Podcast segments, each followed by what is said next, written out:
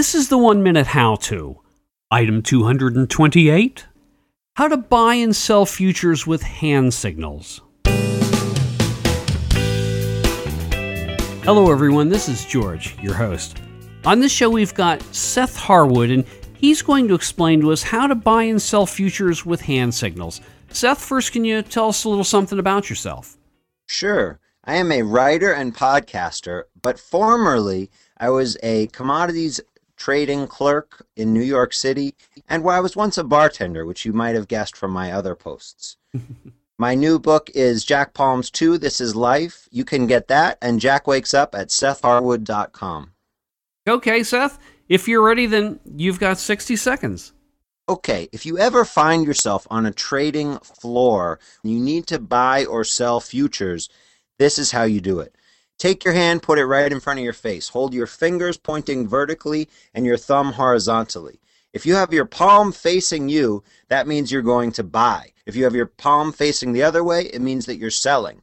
If you take one finger and put it up, point it away from you, that means you want to sell one. Point it towards you, put it on your chin, that means you want to buy one. If you put your hand on your forehead with one finger pointed vertically, that means you want to buy 10. Fist on your forehead is buy 100. Counting. If you point your finger vertically, you have 1. Turn your hand horizontally. One finger pointed horizontally is 6. 2 is 7. 3 is 8. 4 is 9. And put that on your chin. You're buying 9 if your palm is pointing towards you, and you're selling 9 if your hand is pointing away what would it take for an individual to actually get to the floor? Is that possible? Is a visiting gallery that you can go to to watch the actual floor and you can look down through a big plate glass window and see all the action going on in New York or Chicago there's a huge commodities trading floor. But to actually go onto the floor itself, you have to have someone take you down there. So you have to be a visitor of one of the companies who has a badge.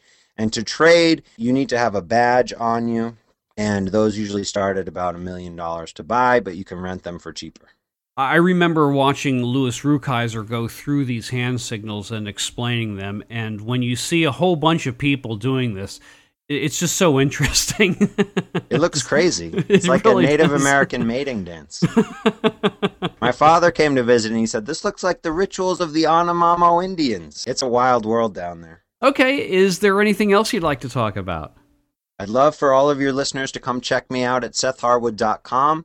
Prepare yourselves. On March 16th, Palm Sunday, Jack Wakes Up is hitting Amazon.com. And all of my listeners, and hopefully all of your listeners, are going to shake down Amazon.com to tell big publishing that we know what we want.